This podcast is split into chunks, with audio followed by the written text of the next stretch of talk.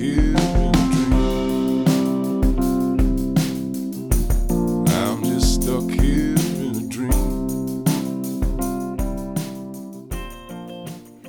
to episode 23 of the Guns and Yoga podcast. My name is Wendy Hummell. In today's episode, I speak with Dr. Stephanie Conn. She's a former dispatcher and police officer turned police psychologist. In talking with Dr. Conn, it's obvious that this works in her blood. She grew up as the daughter of a police officer and ended up marrying one. Dr. Conn explains that her career path was the result of seeing a need and filling it. After the death of someone at her agency, she realized the missing piece at her agency was a culturally competent therapist to work alongside their peer support team. So, what's a girl to do? She made the decision to leave her career in law enforcement, her lifelong dream, and pursue her PhD.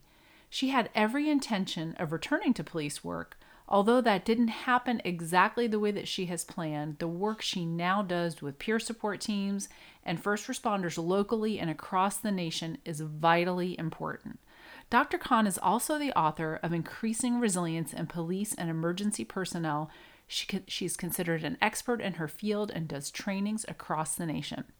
In this episode, we discuss so many important and relevant topics, one of which is police identity. Dr. Conn discusses research from her book in which she notes that personality changes within the first six months of a recruit entering the academy. She gives an account of an interview with a career firefighter who said he didn't want to retire simply because, quote, he didn't want to go from a hero to a zero. Dr. Conn trains on the topic of resilience and can't stress enough how first responders must not defer a life of enjoyment for the day after they retire. She specifically mentions those who never take sick time and sacrifice relationships and all other areas of their life for the job. Dr. Conn explains the hazards of organizational betrayal and moral injury and the compounding impact of feeling betrayed by those who are supposed to be looking out for you and how this could lead to undermining our faith in humanity. She explains the connect and protect theory in neuroscience, which is if you can't connect if I can't connect to you because I have to protect myself against you, then maybe that's what I need to do and protect myself from everyone else too. We talk about peer support, what makes a good first responder clinician, and her TEAM acronym, which stands for Therapy, Educators, Assist, and Management, when referring to the myriad of skill sets of a culturally competent clinician. If you find any value in this episode, which I'm sure you will, it's rich in content. Please share it, give us a review, and if you'd like to be notified of future episodes, you can subscribe on our Podbean website or email us at wendy at bluelineyoga.com. Welcome to the show, Dr. Conn. Hi, thanks for having me. Yeah, I'm so glad to have you. Um, I've kind of been, I guess, stalking you or watching you for several years now without you knowing it. Oh boy.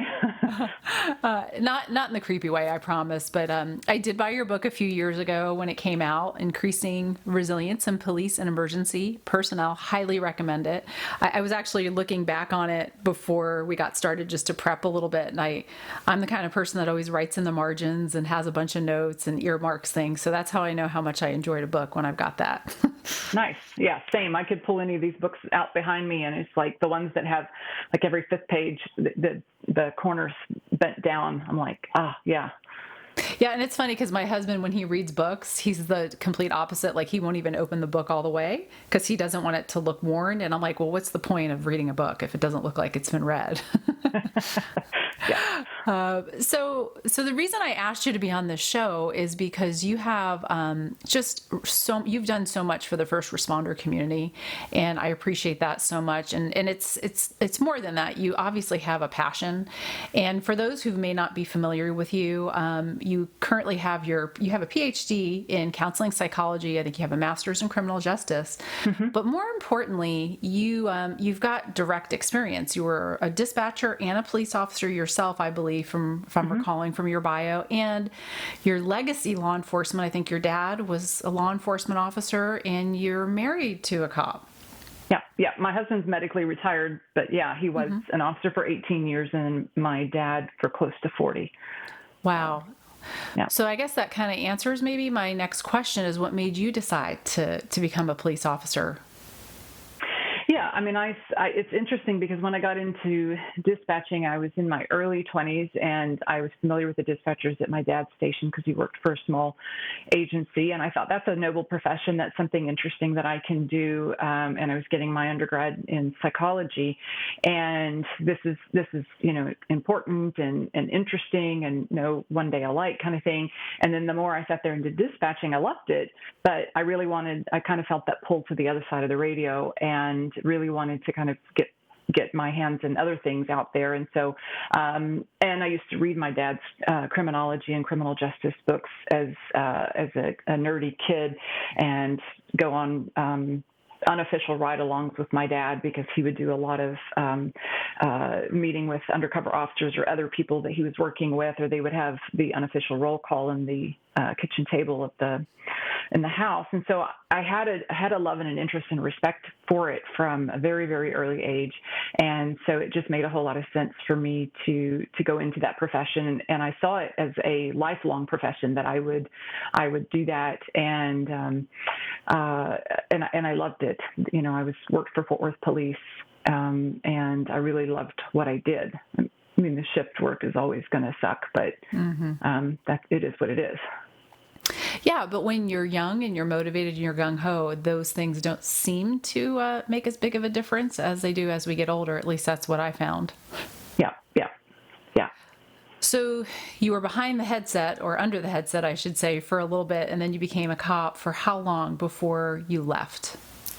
For nine years, and that was not um, my intention. Uh, interestingly, because when I uh, was an officer, I was a peer support team member, and we had had uh, one of my coworkers was uh, shot and killed in the line of duty, and we had had a police psychologist at the time that was a great resource for us during our time of um, grief, and then a year later, almost to the day, uh, just a couple of weeks apart, another one of my coworkers was killed in the line of duty, and we had moved from a police psychologist to a city psychologist who didn't understand the profession, who had spent no time with us.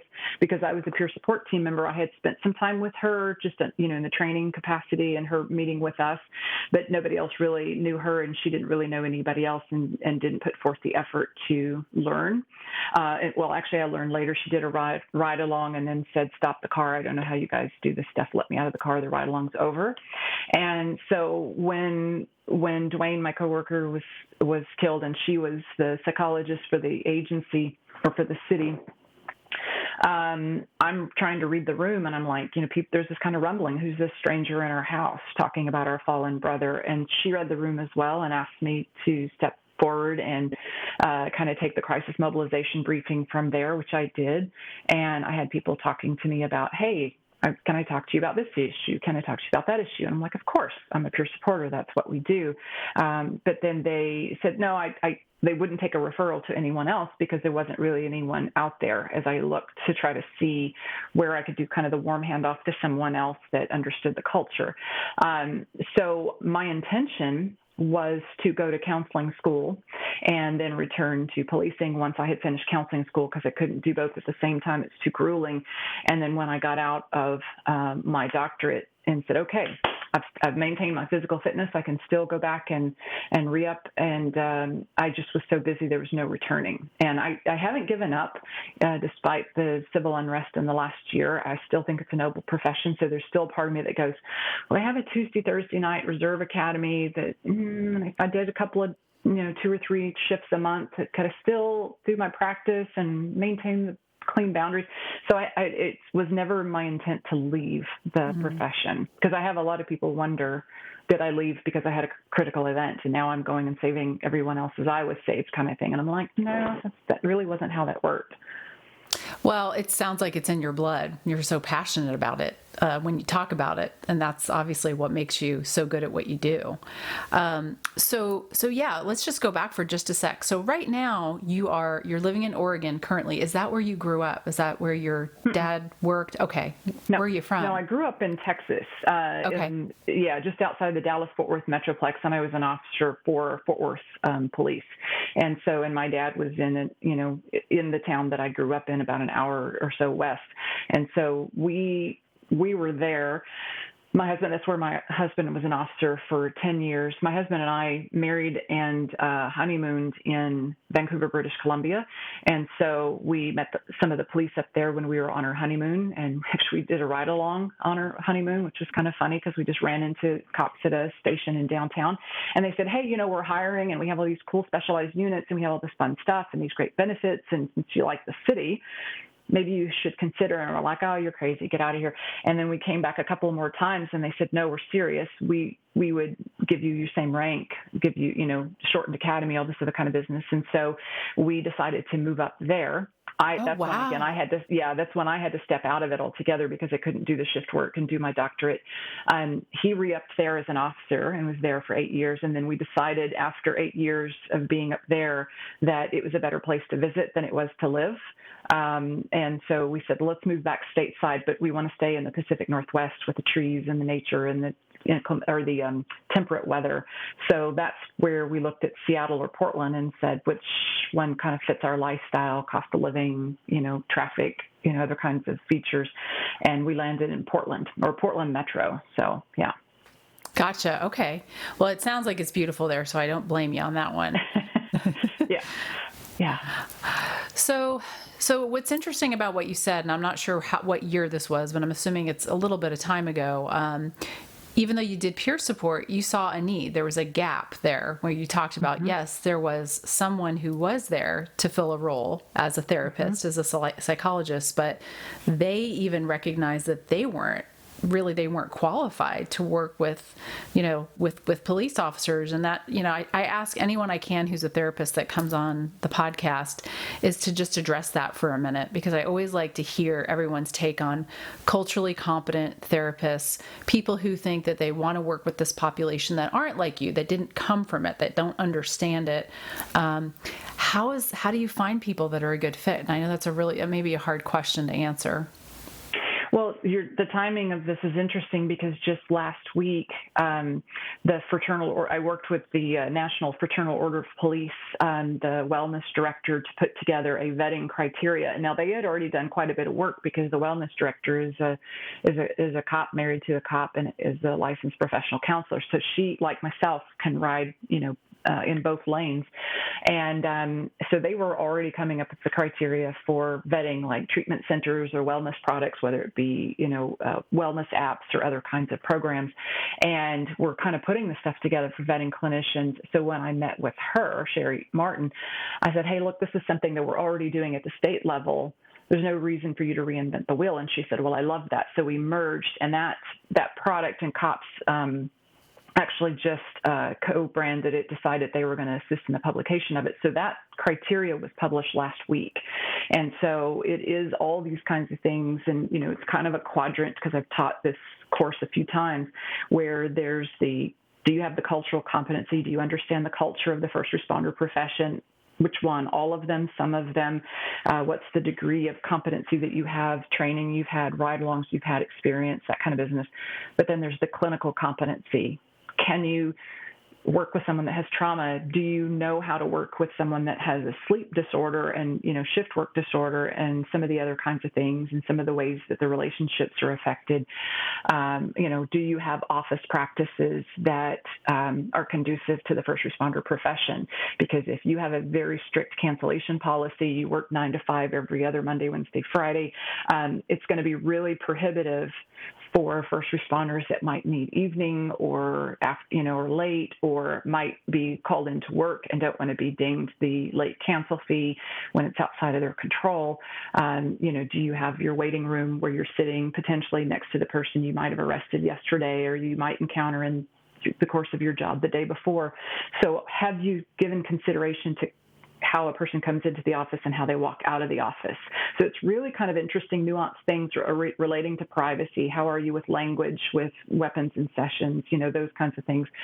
And then um, you know, and then is there are there other kind of personality? And this is the one we it's really hard to to name it, but I've had um, clients come to me, uh, first responder clients say, you know, I tell this person all this horrible stuff, and this kid died, and I felt this way, and this and that and the other, and they are just like, that sounds terrible. And they're like, and what? And it sounds ter- mm-hmm. like, is this normal? That sounds terrible, and I should do something about it. What, what do you mean? So they're looking for someone that, and not every, not everyone's going to want the exact same thing, but someone that's going to be able to say, this is normal, this is common, this is what I would expect to see given that, here's the way forward, because they are, you know, they want it, they're problem solvers and they want someone else to kind of have that kind of same mindset rather than what has historically been more. Um, uh, what, what's called supportive counseling. And it's not to mean that I'm not supportive of people, but I don't just throw out an empathy statement and stare at them and wait for them to say the next thing. Mm-hmm. Yeah, it's kind of funny because what I'm not a trained therapist, but it sounds a lot like we do during peer support, actually. Yeah. So I appreciate you bringing up um, the COPS publication that you worked on. Um, I have been working with Sherri. I've been fortunate enough to work with her because at the agency I'm at, we um, not only are we a grant recipient for the one of the LEMHWA grants, but we also participate in the CRI-TAC program. I don't know if you're familiar with that. She mentioned it to me. Yeah. And it's been so great because um, for anybody listening, it's a really great program. I hope it continues. But obviously, the area that we asked for assistance in was was wellness and peer support. There's other areas you can you know you can also use resources for. But so I was assigned Sherri and then the Nashville Police Department Wellness Unit, and I've gotten to talk to these guys, the three of them, practically every two weeks for the past year. And so Sherri mentioned because one of the things I told her that I needed assistance with was vetting culturally competent competent therapists. And so she had been kind of telling me a little bit about this as you guys were working on this. Mm-hmm. And so I, I got to see the document and it is very, very thorough and well put together. And and, and I'm really glad you mentioned it because I almost forgot to, to talk about that. yeah. Yeah. And it was such an interesting thing because when I saw the document last week and I knew it was going to be coming out, um, it almost well, it did bring tears to my eyes because I'm like, this is kind of what I've been, this is the song I've been singing, the dance I've been doing for a long time. And in my mind, this is the beginning of it. It's, this is, here's how to vet. Um, and the next thing is now we need to populate the list of clinicians that meet this. So it isn't a who do you know? Do you have to talk to somebody? You know, word of mouth, Google search, whatever. Now we need to make it, that list a robust list of who these people are that have met this criteria. And then the third line is, and Sherri and I had this conversation very early on, I think the first time I met with her to talk about it, I said the next thing would be, and then who isn't up to snuff in these respects, but has an interest to, we need to to put forth some kind of training, a rigorous training standard, so that people can come up to snuff in that respect. Um, because some want to and they just don't know what to do or somebody says, "Oh, hey, take this." You know, there's sadly there's people that are in this for the wrong reason, and they'll jump in and say, "Hey, buy this, and you have you've you've got these stars and checked marks and all this kind of stuff, and it's not necessarily good for you." Yeah, and and I'm sure for you it has it's really got to be, you know, kind of emotional in a way because like you said you've been this has been what you've been doing. This is your your life's work. I mean, what mm-hmm. how long ago was it? About 20 years ago or so. I don't know how old you are. You look pretty young, but that you first started this this process of you knew that you were going to have to to do more. Um it was probably around 2008. Mm-hmm. Okay. So it's been about yeah 13 years. Mm-hmm. Yeah. Yeah, things have come drastically. I mean, they have changed quite a bit since then. Mm-hmm. And, you know, one of the things that we've been trying to do uh, here locally is like some of the things that you have in your list is just going out and doing field visits with people and trying to, to see if they, they meet the criteria. But you're right. Um, those who don't have the training, um, where do they get it? That's mm-hmm. that's the next question. It's something we've asked here locally, but um, I also talked to Amy Morgan not that long ago. Her podcast hasn't been released yet, and she's got some online training that for for police therapists. So, and I don't know if you're familiar with it. So, um, I guess there's people that are that are working on stuff like that. Yep, yep. And Jamie Brower, Dr. Jamie Brower, also has hers for the the um, public safety emergency responder uh, certification. Jamie is board certified. She's as a police psychologist, and so the the the standards for that certification are APA endorsed and are pretty rigorous. Like there's there's in person components and other things that I think, um, and I helped. Um, uh, Jamie gave her some feedback on that, and this was kind of the combination of people that were either you know, there's a firefighter that became a clinician that chimed in on that. Actually, there's two of them. So it was a combination. A lot of people that have actually done the profession and are board certified in it. So there's just a really very rigorous um, standard, but also a very rigorous um, training program that goes that goes with it. So, in fact, I talked to Jamie a couple months ago because she was asking me to contribute more to it in terms of what the content was, and I just don't have the bandwidth at this time yeah. to, to do that. So. Yeah, you're a busy lady, it sounds like. So, if somebody is listening who's a therapist, because it's not just for people who have a PhD, if you have a master, if you're a master's level clinician, mm-hmm. you can go attend this training. Is it something that's offered online? How could somebody find that if they were interested?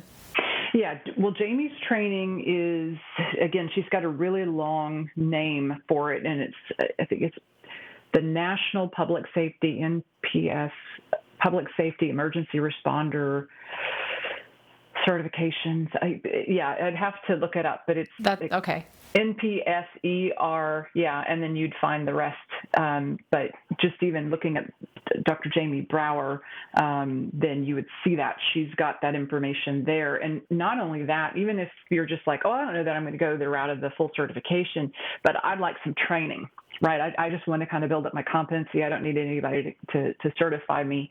Um, she has, and I told her, I said, I can't even believe how many resources you have on there. Here's a podcast, here's a book, here's a video, here's an article, all relating to mental health in the first responder field. Tons, like page after page after page of resources. She must have spent hundreds of hours putting or having someone put that content there. I refer to it all the time, even though oh, I can't. Yeah tell you the website name because it's, it's defaulted in all my stuff. It's already I just copy and paste. So I, we, yeah. we get lazy. We don't have to remember those things anymore. Yeah, that's yeah. We have other things that we need to remember. So okay, that's good to know because one of the things I was actually going to bring up next was the things that you have available on your website. I was checking that out before we started, and you have quite a few resources on there that um, that are really beneficial. And I don't know if you mind speaking to that for some people who are listening. Um, yeah. No, you mean the uh, like the articles that I've written? The articles, and then you've got. I'm going to pull it up right now because my computer just went to sleep. Um, oh, let's see. It's under the resilience information tab on your yep. site. Um, so you have something about police suicide. The first one, that annual check-in PDF document. Mm-hmm. So. Mm-hmm. Um, yeah, there's some really good things on there for people to check out. And um, I just wanted to make sure we mentioned that so people knew to go check it out. Yeah, and what it was, or what some of those are, is some of them are documents that I created when I was a peer support team member, the annual mm-hmm. check in, um, and that I have revised over the years because I noticed when I was a cop that uh, and a peer support team member that people are like, hey, um, we're already kind of noticing that people are so work focused that they don't know what they'd be interested in outside of work. So I did training for the peer support team members on how on how to have fun how on recreation and i remember thinking this is a very bizarre training request and so I'm just telling them about things in the community that they might get involved in, things that they might be interested in doing. And they didn't know these things existed. And I started thinking, how do you not know these exist? And I thought, oh, because you're not answering calls for service there. There's no dead bodies found there. There's nobody shooting somebody, right? So you only really ever know you know, in some cases in your own community where you've gone because you've been dispatched there, which makes you really weird tour guides. But uh, so that it was just the fact that they didn't think to have fun or or you just even kind of losing all those interests outside of work. Um, I created that annual check-in uh, for recruits initially so that they could ideally capture at the time that they start the job what they're interested in, what their values are, who their people are, how they spend their time, so that every year on the anniversary of the day they were sworn in or whatever date of significance is for them, they can look at it again because otherwise you find yourself a 10 year officer, a 15 year officer, and you say, well, you know, what are your hobbies? Because they're off on stress leave or they're off on injury or that kind of mm-hmm. stuff. And they're like, uh, well, let's see. I used to do this. Okay, when was the last time you did that? Well, let's see. It was when my kid was uh, right before my kid was born, and they're 15, and you're like, wait, what?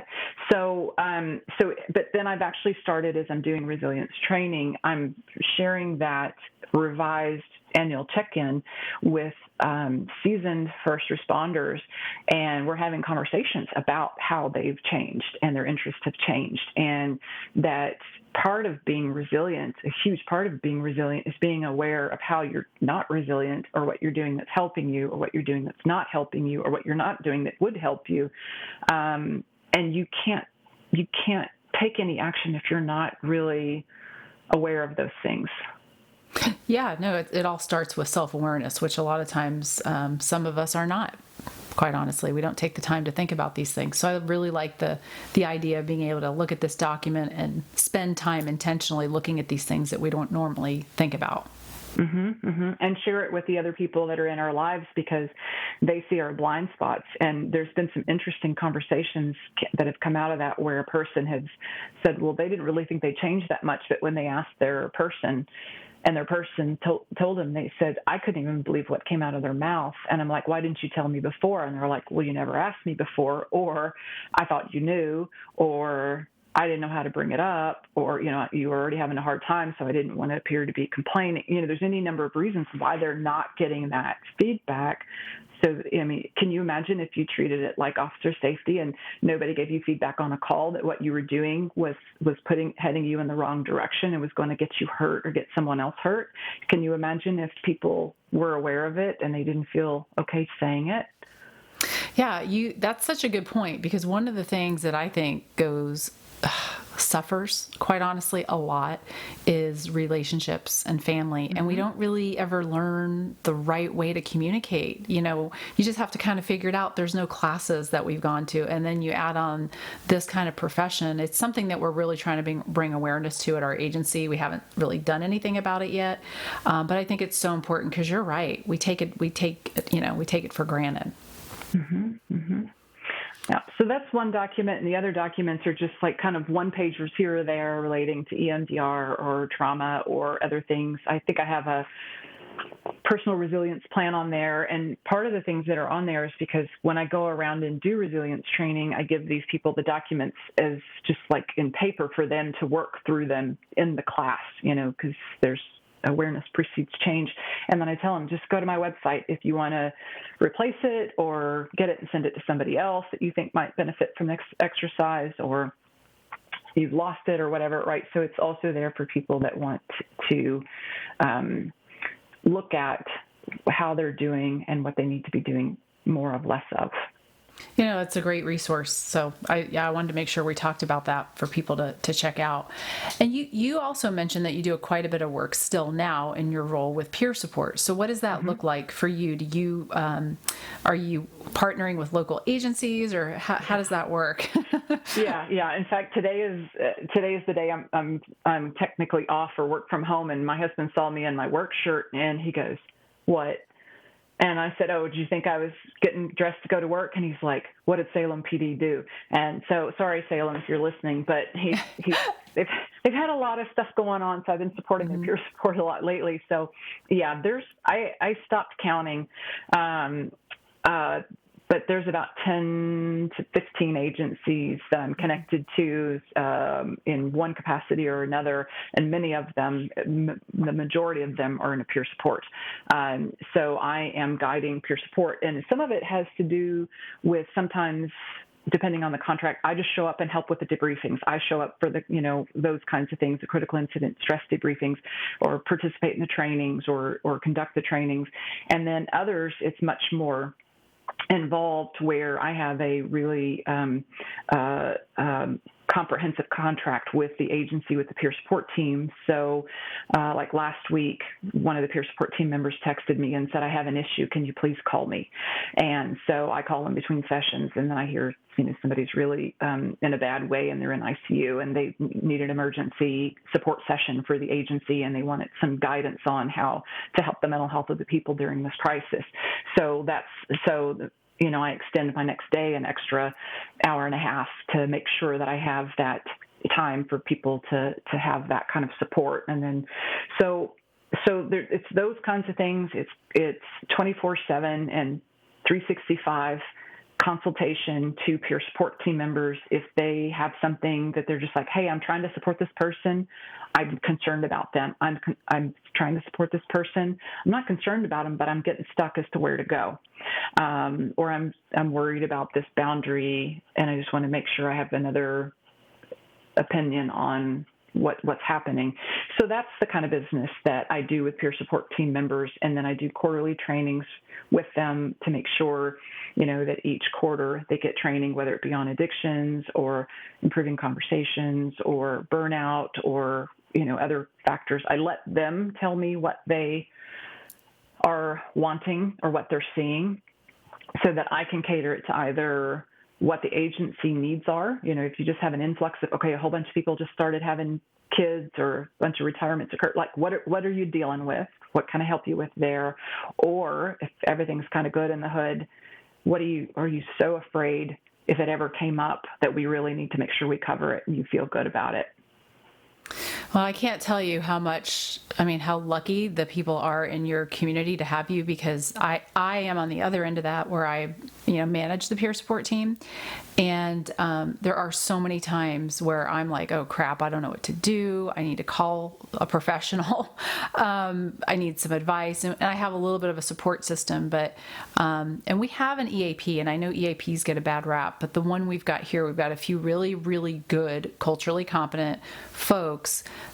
the issue is the limitation of time and you just that that that's like really the million dollar question is are you willing to be available like you said 7 days a week all the time because mm-hmm. that's typically when things happen when i have questions it's not you know sometimes it's between eight and five um, but oftentimes it's not and it's it's you know when you're in that crunch time and you need support because you're the one they're looking to um, it's really nice to know you've got somebody with so much experience that that you know will answer your call. And and i do have somebody like that. It's not that we don't but but it's really not what they're supposed to do. A lot of times they're just doing us a favor but it's very it's so hard to find somebody willing to really do that. And i think maybe because maybe it's not always the case maybe because you're a cop and you it's kind of you've grown up like that you understand that that's what it takes but not everybody does. So i, I think it's really important um, to mention that that's that isn't easy to find well, and that comes back to the vetting criteria in terms of mm-hmm. finding a clinician, because,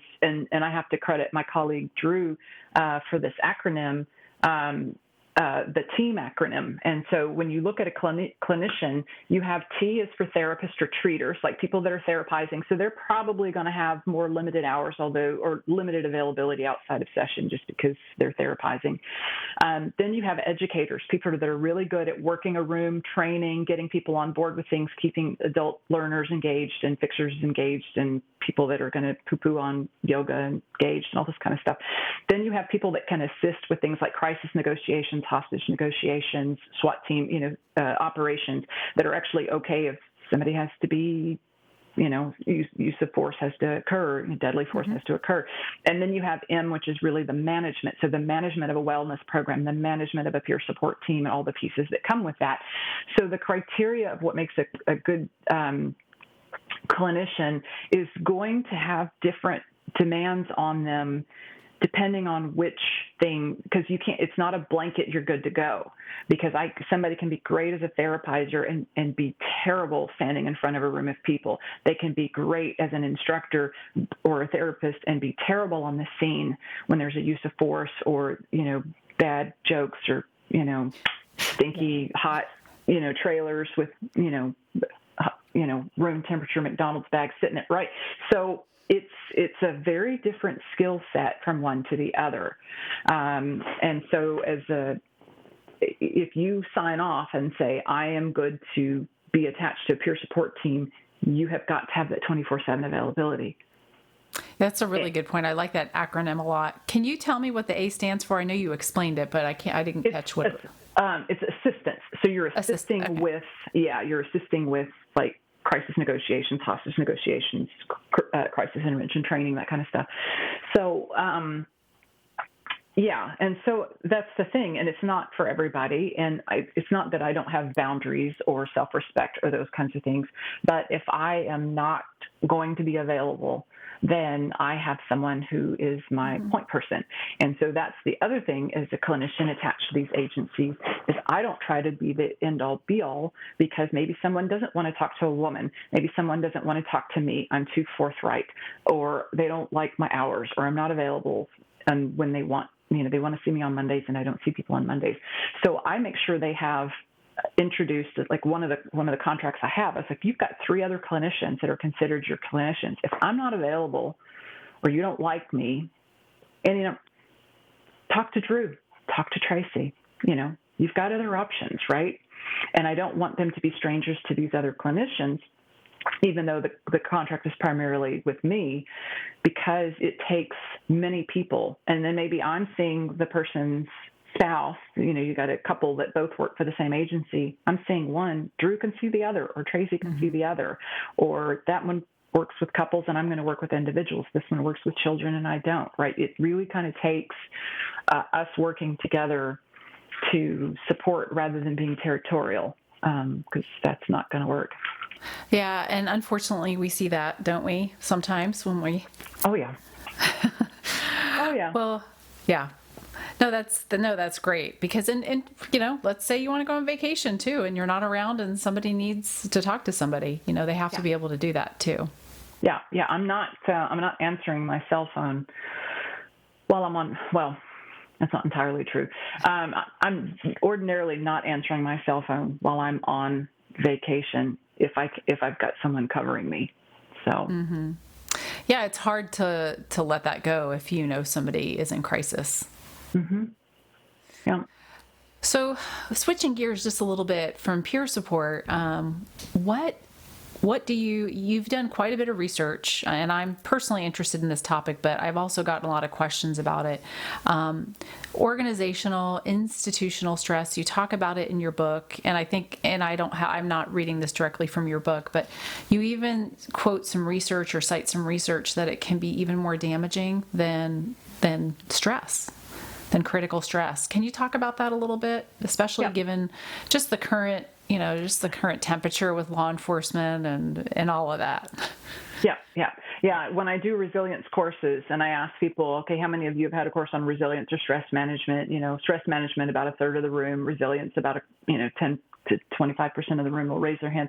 And I say, how many of you have had a course on organizational betrayal? Um, right? Or organizational hassles, like even in the best departments, right? um, there's going to be a feeling of being betrayed or the hassles of you know administrative processes and that kind of stuff and being a, my dad was a chief for half his career so i understand they sometimes get villainized because the chief's done the cops the line officer's job but the line officer's never done the chief's job so that mm. it, it, there's not always a clear understanding of decision making and there's not a lot of trans, there's not always enough transparency there can't always be that level of transparency there. Um, so that is a, that in my experience and then the research shows that is a harder pill to swallow because when it comes because it's more personal.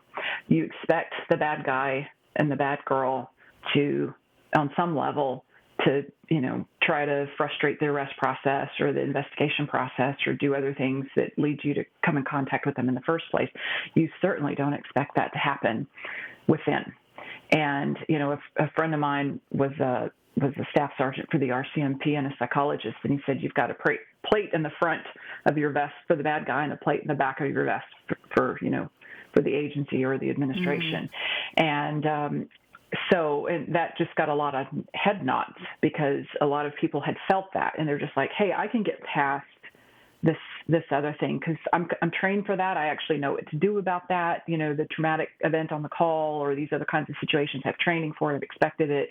I, I'm task oriented.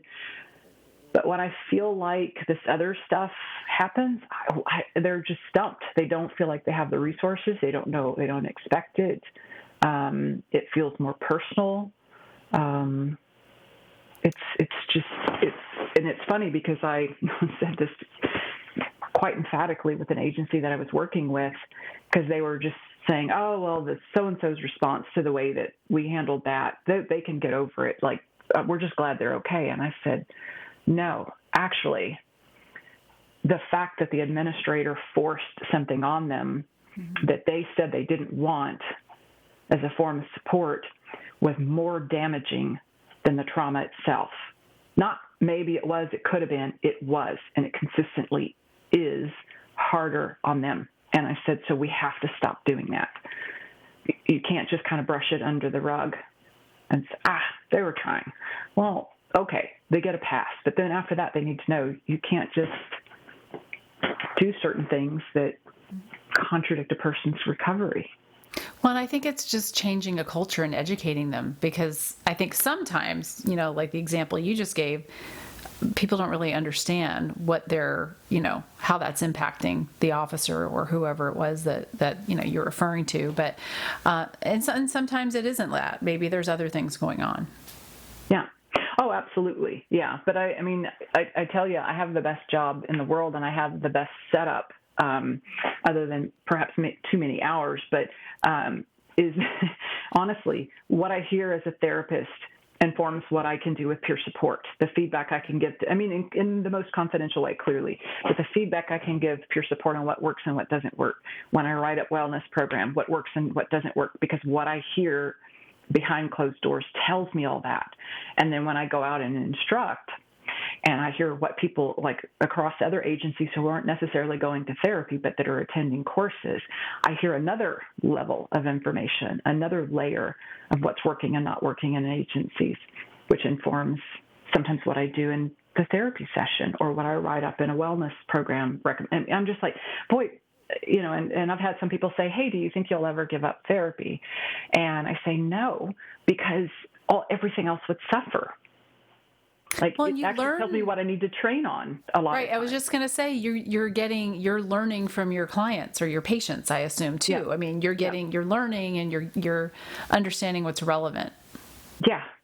Yeah. Yeah. I everything would suffer if I ever gave that up. And I wouldn't get I mean that wouldn't be the only reason clearly that I would give it up. You know, I wouldn't give it up because that's where you know, a lot of meaningful work occurs, a lot of connections and quite honestly, a lot of um, repair of, or building of trust, rather, because mm-hmm. they don't typically trust like encounters with mentals, as my friend calls it, because they associate it with. they, or the head shrinkers. right, right, all that, because they associate it with a fitness for duty evaluation or a pre-employment or these other kinds of things that we don't, that we, those of us that are treaters, like if you're if you're really keeping on one side of the fence like we're supposed to, uh, or like as, as is oftentimes recommended, you don't have anything to do with that other stuff. Mm-hmm. Yeah. So you you mentioned earlier when you were talking about institutional stress, organizational stress, um, something came to mind, and the word moral injury. Can you talk a little bit about how that might tie into how someone feels when they feel betrayed by an institution or an organization?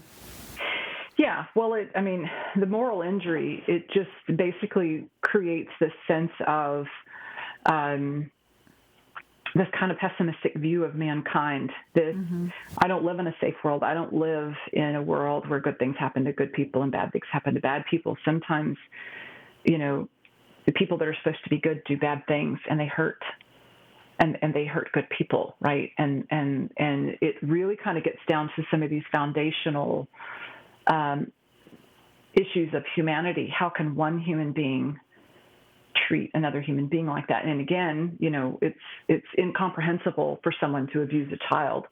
Um, it's also incomprehensible that someone that is supposed to be a support person hurts them. And um, you know, so it is uh, unjust at, at the most profound level.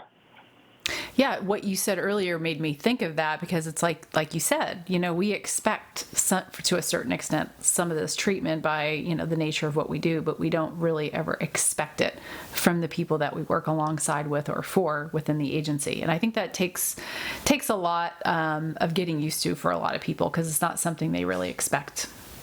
Yeah, and it undermines um, their faith in humanity, which is going to have collateral damage or has the potential mm-hmm. to have collateral damage. Because if you could betray me and you're supposed to be looking out for me and you're supposed to be one of, you know, like on my side, anybody could. Mm-hmm. Like it just opens it up to, I'm, I'm, I'm vulnerable. I can't be vulnerable. And, you know, in, in the neuroscience literature, they say you're either connect or protect.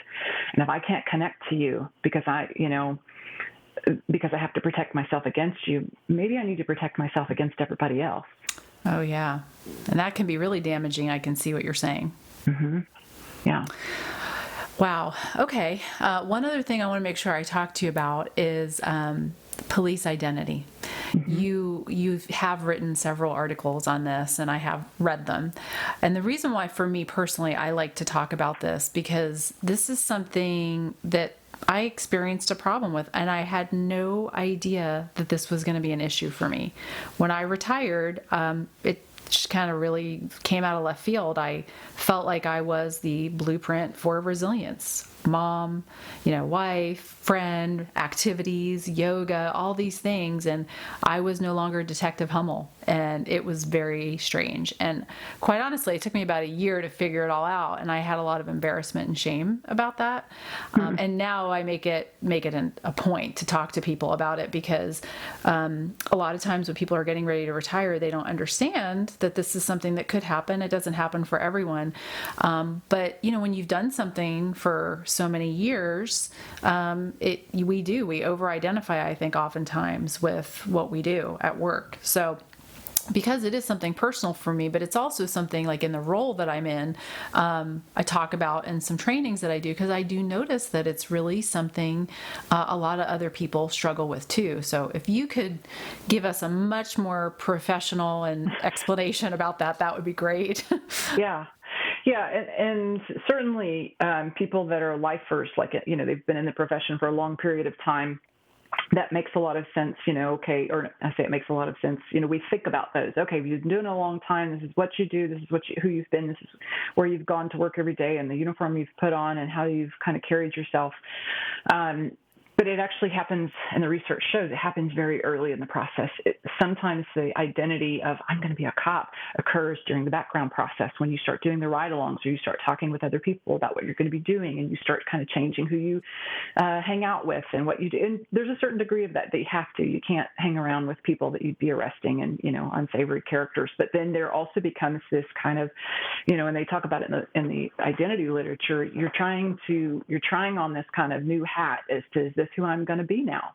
So very early on, and then even in the academy process, and um, I think his first name is James Conti talks about it when he in his research, he said in the first six months, there's a personality change right out of the gate as they're already starting to prepare for this now it's instead of this potential self um, that's going to be starting this job, now it's a provisional self. And then they start getting feedback from supervisors and trainers and this kind of stuff of, of how they're supposed to act and how they're not supposed to act.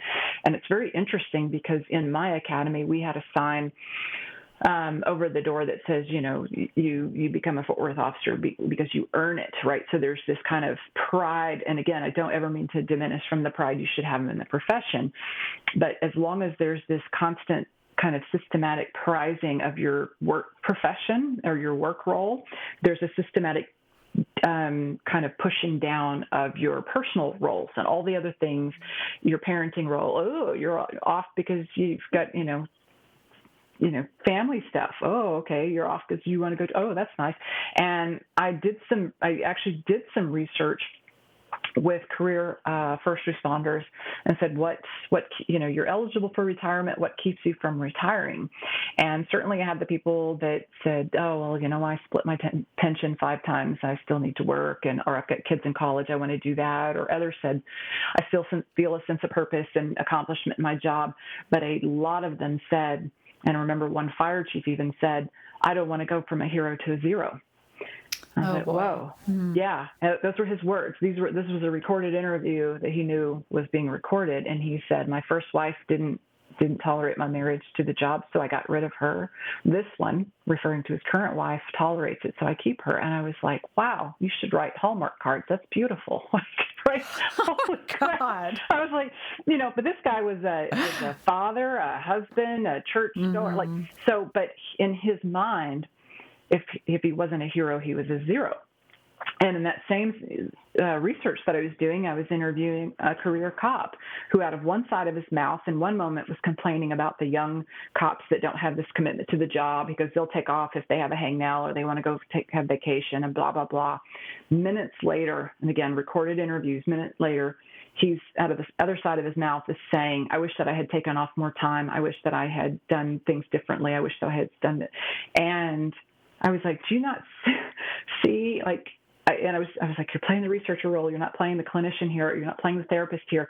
Because if he, he had said that to me in a therapy session, I would have called him on that contradiction and noticed the contradiction Mhm. within him that he wanted to have a life of balance and an identity and things outside of his work, but there was still some kind of old school mentality and a, and even another one bragging about how many days off that he had banked and sick time he had banked and this badge of honor of just being so overcommitted to the job that was pretty tragic.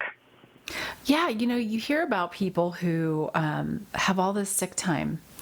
And, you know, as a female and having kids, you know, I didn't get to build up as much sick time before I retired. You know, I mean, I still had quite a bit, but but it's almost like this badge of honor that people have all this time uh, when they retire and vacation time too. It's like, why didn't you take it? I guess I, that's something I've never really understood. That people just they kind of almost wear it as a badge of honor, like I've got all this this vacation and I'm in quote unquote use or lose, and so because they don't take the time because they're at work. Right. Yeah, they're deferring living. Mm-hmm. Right. They're deferring a life of enjoyment. They're deferring that, and that is not a that is not a life well lived. If you're you mm-hmm. can be happy when you retire, Yeah. right? If it's contingent on that versus doing it along the way because it's going to affect your relationships, it's going to mm-hmm. affect your health, it's going to affect your longevity, those kinds of things. I remember one officer that I was talking to and again, this was a, an interview where he said that he went to the funeral of one of his coworkers, and his the son of the of his coworker that died said, "You knew my dad better than I did." And Oh, he boy. said that was that moment where he was like, I am not, that is not going to be my child walking up to my coworker saying that my coworkers knew, knew me better than my own children. Because that was that moment where I, I said things have to be different for me. And so then he started trying to make sure he was having a life and identity um, outside of his work role, his work Mm-hmm. identity. Yeah, and that's why it's so important. And I, I know you. This is probably what drives you when you do your training is to instill that in the younger generation, so that they will learn from you know the older generation and maybe not uh, repeat those mistakes. hmm And I share the story that the four months before my dad died, um, the last time that I actually saw him in person, I went back to Texas to see him, and he and I had, and I was my father's daughter. I mean, I was a daddy's girl my whole life. Well, maybe not my teenage years, but that's pretty normal for a top That daughter is very normal. but aside of that, I was still his daughter. Um, but aside of that, I was always uh, a daddy's girl, and we had we had a moment where it was just he and I. And this was a very, my father was a very stoic man. I watched him at his mom's funeral. He didn't cry. I remember being confused that he didn't cry at his mom's funeral because I thought this is really strange. Does he not care?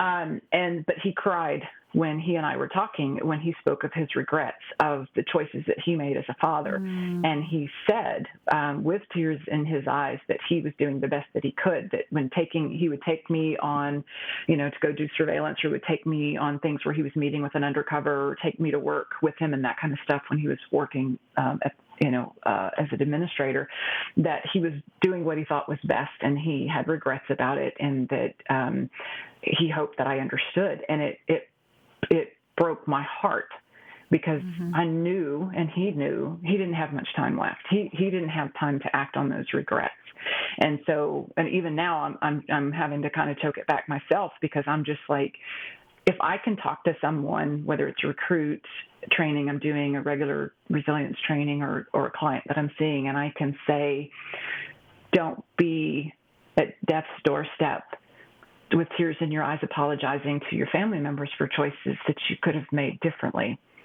Live your life forward with an intentionality of trying to keep those those relationships and that balance and that identity and that value in yourself as as as a parent, as a you know community member, whatever it is.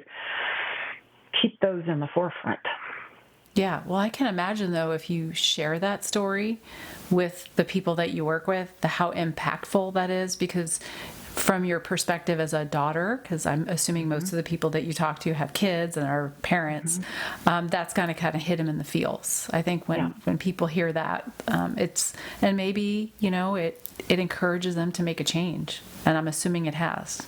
Yeah, yeah. I've had people give me that feedback. Um, I don't solicit as much feedback to say, hey, you know, check everybody that I've trained or this or that check in with mm-hmm. me or clients that I've seen check in with me, you know, years later, although I've had a few um, that have spontaneously done that. But that is my hope. I mean, that's kind of the point. Yeah. And I tell people that, you know, I get paid the same to do this resilience training, um, you know, or this other kind of support services. I get paid exactly the same whether you make a change or you don't. If you take care of yourself or you don't, the, the money's exactly the same for me.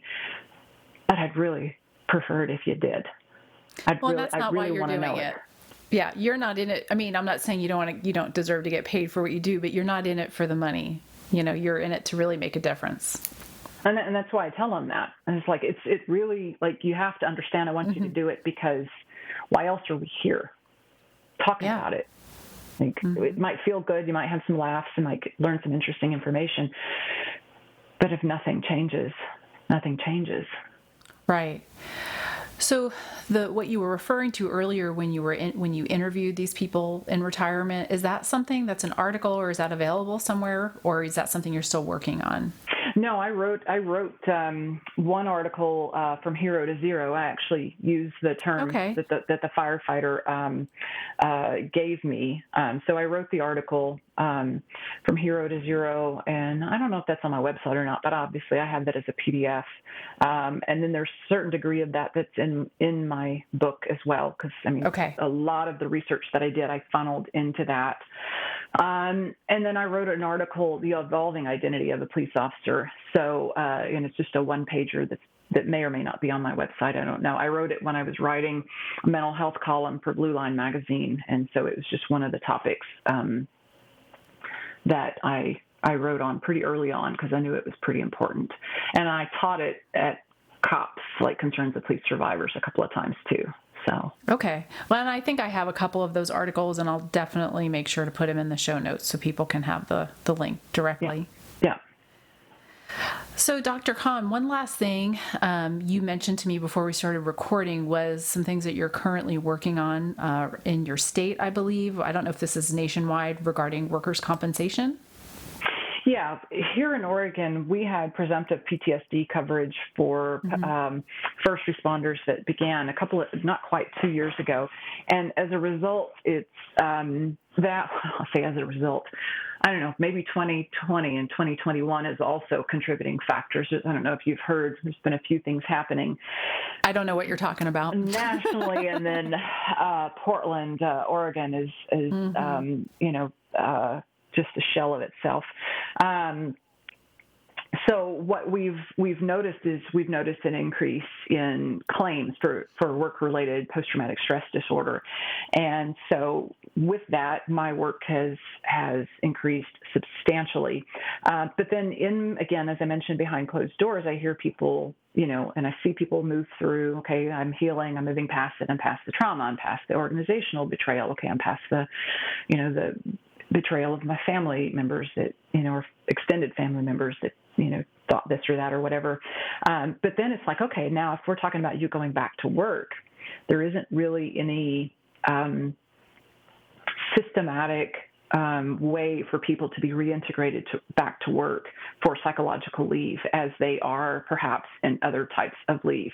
And so what I have found is that a person is kind of having to create their own situation if if that's even allowed at all. But oftentimes, they are just told, okay, you're going to come back. If it was a shooting, um, then the, you know you're going to go to the range, and we're going to make give you some time to you know to uh, check get your equipment checked back to you, and then um, you're going to have a couple of days to, to catch up on emails and then you're back on the road um, you know and maybe you'll have somebody with you or maybe you won't and uh, a lot of them are just kind of being thrown back in full on and then if they're put in some kind of clerical duty then uh, one of my clients said they have to come to Jesus real quick because they're just like, oh my God, he has healed me. I no longer want to do these administrative you know, cop, copying tasks. Look how look how much healing has happened because it is so torturous to just do those clerical duties as part of their reintegration that they just jump right back in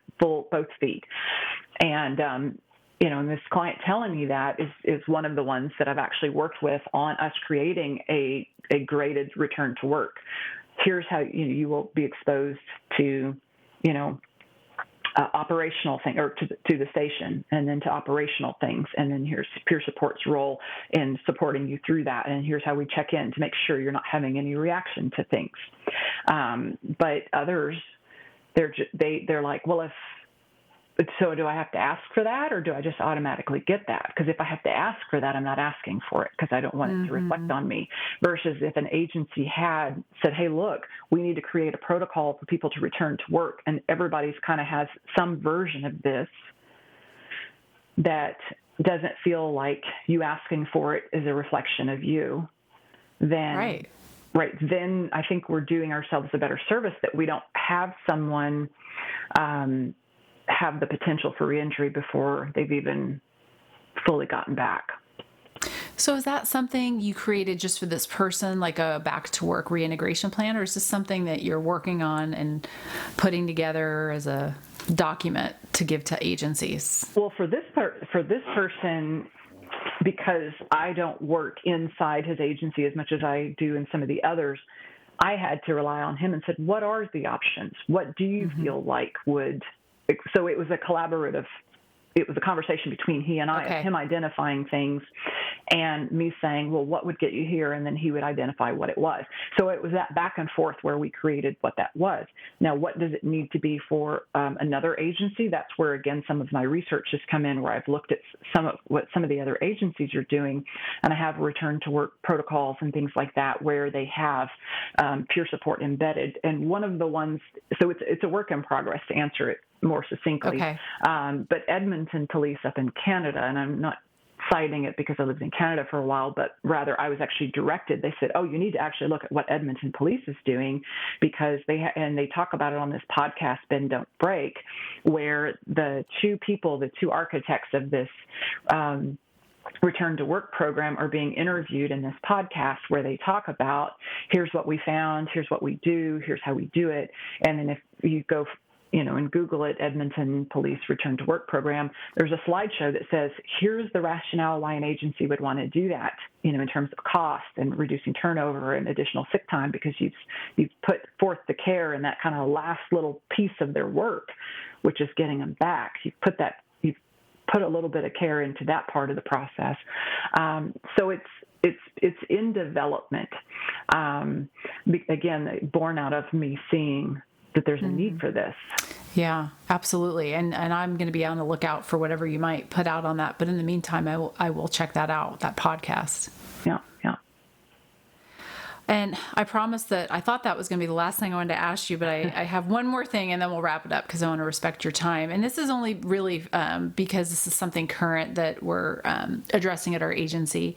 Um, and I'm not asking you this because of political reasons, but you know the the situation in Afghanistan mm-hmm. Um, seems to have maybe impacted some people that are veterans on our mm-hmm. agency. And I just was curious if this is something that you dealt with or have any suggestions as far as uh, how an agency can handle um, just reaching out to people like that, or you know whether we send an email or, or just any advice that you might have about that.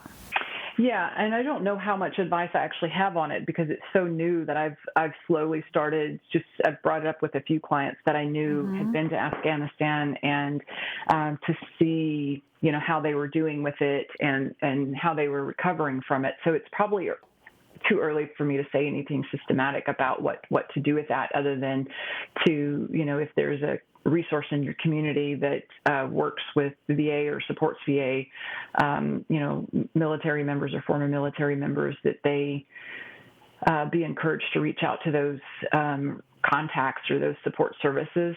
Um, one of the things I did actually, and it's not related to the withdrawal from Afghanistan, but it is the systematic destruction of property in here in Portland.